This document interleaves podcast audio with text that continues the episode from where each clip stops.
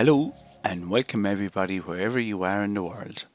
My name is Paul Ryan. I'm founder of PrescriptionRevision.com and I'm a GP and pharmacist based here in Ireland. I'm passionate about clinical pharmacology and therapeutics and really enjoy making the latest international guidance relevant to those of us at the coalface of primary care. Today's statement or request is, I think I need an antibiotic. I am going to discuss today how to approach this request and how to put shared decision making into practice. But before we approach this request, we must look at why we prescribe antibiotics. So for much of the research available, we see clinicians and patients tell a similar story. Number one, they want relief of symptoms. Number two, they worry about complications. And number three, previous experience.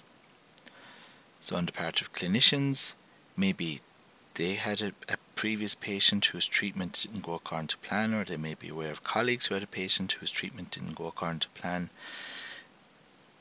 They may perceive as a patient pressure to give an antibiotic, or that they may want to relieve the patient's symptoms. On the part of the patient, if they had received an antibiotics for a sore throat in the past, they may expect it again. We may often hear the term, this antibiotic, or the statement, this antibiotic always helps my cough doctor. The patients may read the papers or social media about patients whose treatment didn't go according to plan, or the patient themselves may have experience of becoming more unwell without taking an antibiotic. The interesting thing is that research also highlights areas of misunderstanding. Evidence shows that prescribers often overestimate patients' expectations for antibiotics, and that patient satisfaction is related to three specific things. Number one, having a careful and thorough examination. Number two, having their concerns identified and addressed. And number three, having advice on how to manage their symptoms. Past research demonstrates that perceived patient demand is correlated with antibiotic prescribing, and that clinicians often perceive patient demand where it actually does not exist. There was a study done by Mike Cahut from Northwestern University entitled The Inconvincible Patient, How Clinicians Perceive Demand, and the findings from this study help explain why clinicians would perceive such demand.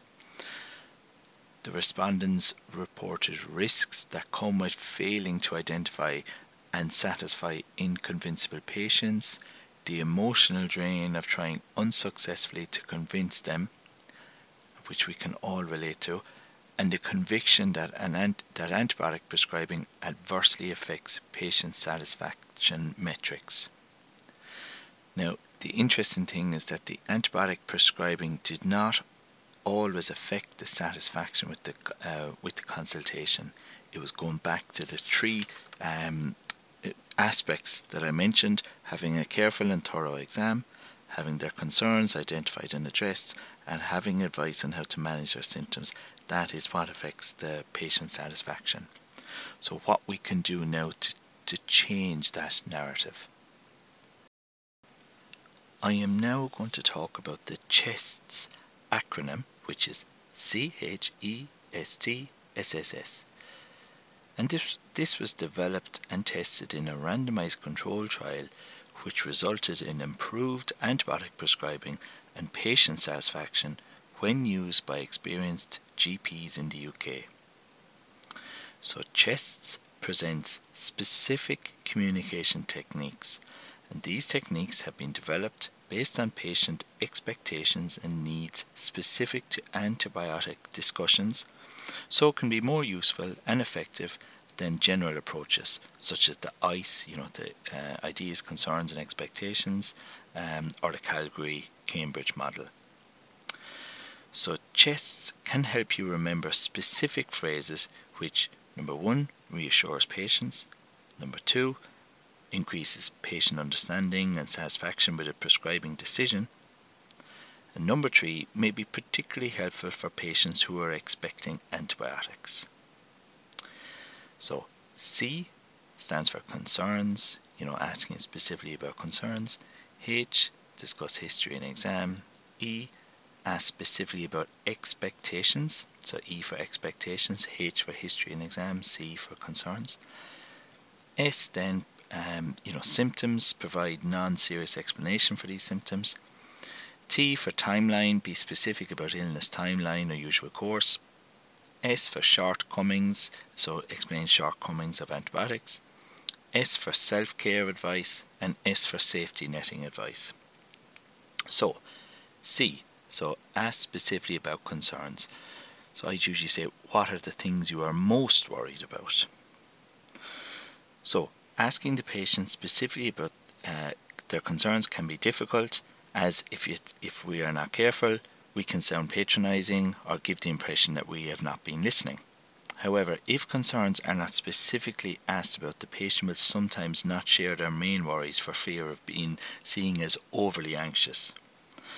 So I suppose a number of examples of phrases that we can use, we can say there are probably a number of things that you are worried about with this illness, but what would you say are the things that you are most worried about?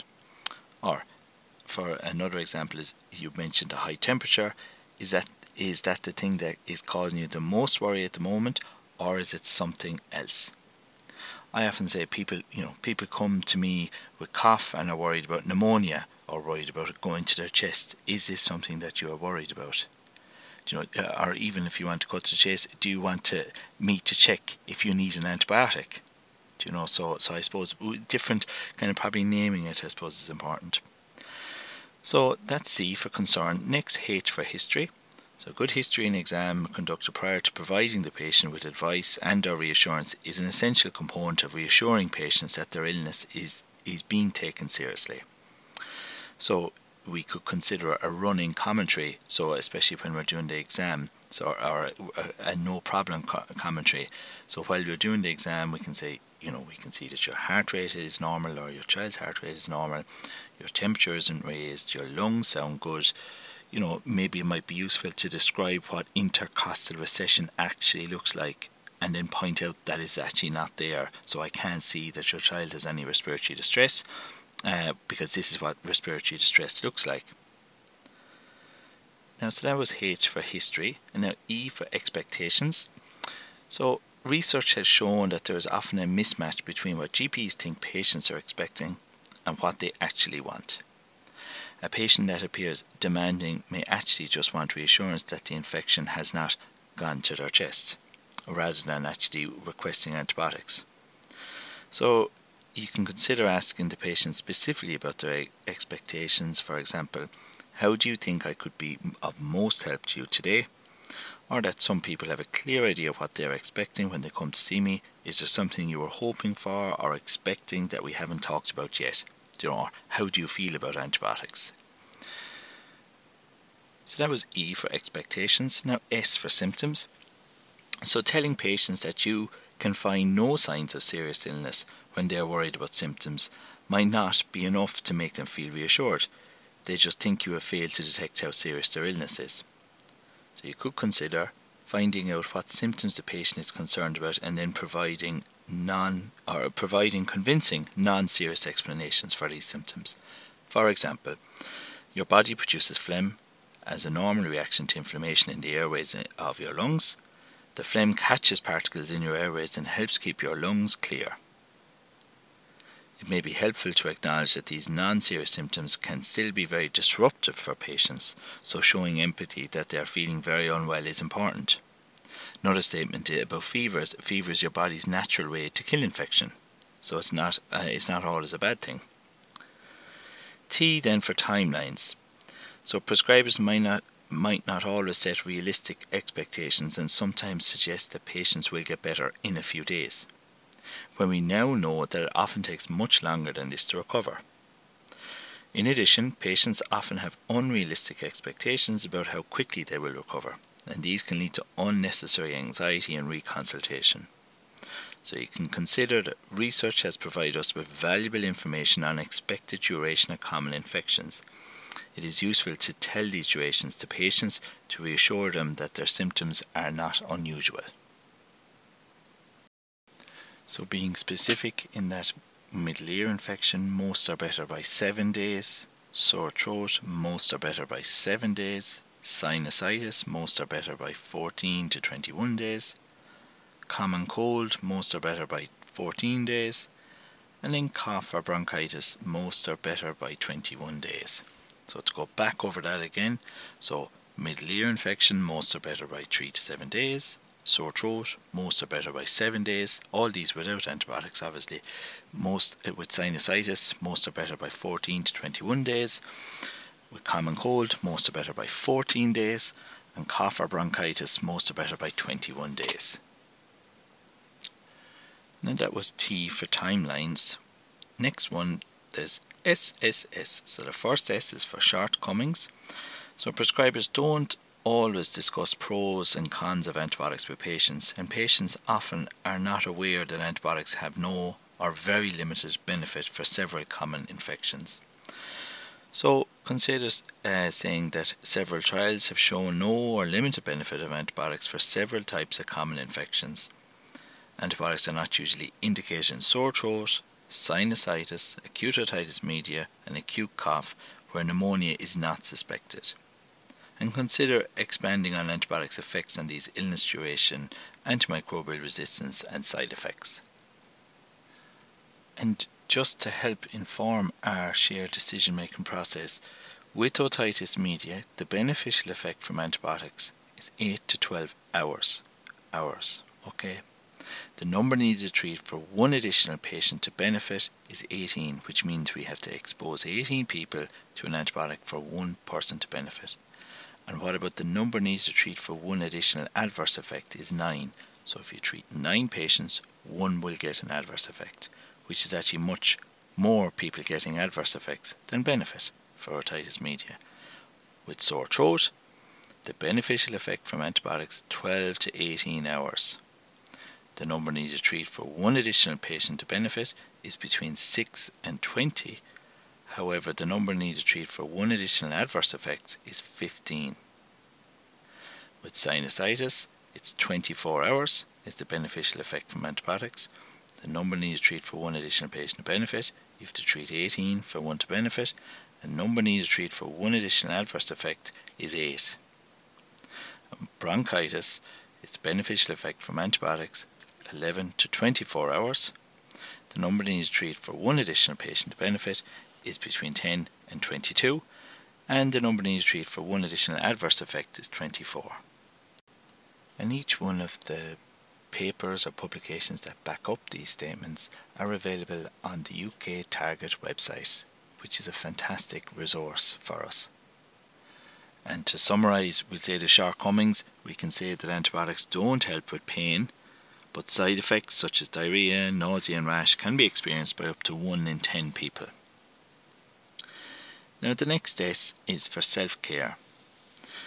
So most patients are looking for something positive that they can do to feel better more quickly. So you can consider asking patients what they have done already to manage their symptoms and reassure them that what they are doing will help. Giving reassurance and advice on other things they can do can go a long way to make patients feel more in control and comfortable. So reinforcing the fact that patients' own immune system is their best source of defence, and advise what they can do themselves to help their body fight the infection. Patient leaflets can support how you discuss self-care advice. So, for example, we say pain in the chest or throat is normal due to inflammation. You can take paracetamol and/or Nurofen or ibuprofen, which will help the pain and soothe the inflammation. Finally then, safety netting. So lastly, it is important that patients understand what they should be looking for and when they should reconsult. So consider providing patients with specific information on red flag symptoms and advising them on what to do if symptoms get worse. So I suppose just to talk about a few red flag symptoms. So we'll say if you or your child has any of these symptoms, or you're getting worse or sicker than you would expect, trust your instincts and seek medical advice urgently. And there are 10 main points I cover. Number one, if your skin feels unusually cold, looks mottled, patchy or irregular colour, bluish or pale, or if there's a rash that does not fade when you press it. Number two, having fits or convulsions, new feelings of confusion or slurred speech, or a child is unusually sleepy and difficult to wake. Number three, difficulty breathing. Signs that suggest breathing problems can be very fast or laboured breathing, lips blue tinged in colour, skin between or above the ribs getting sucked or pulled in with every breath. Number 4, severe headache and vomiting. Number 5, chest pain. Number 6, difficulty swallowing or drooling. Number 7, coughing up blood. Number 8, passing little or no urine. Number 9, feeling a lot worse. And number 10, any child under 5 who is not feeding or is vomiting repeatedly, or has not had a wet nappy for the last 12 hours. So I feel by going through these symptoms with the patient, and obviously it's very useful to have a patient information leaflet when we're going through these symptoms. It helps put in perspective what sick actually is, you know, so the child, a lot of times they maybe run around the surgery and that, and they may not have any of these symptoms, thank God.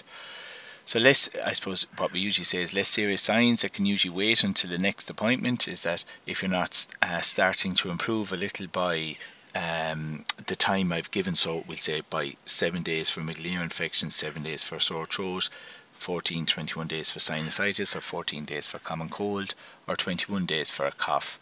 So if they're not better by then, definitely come back to us.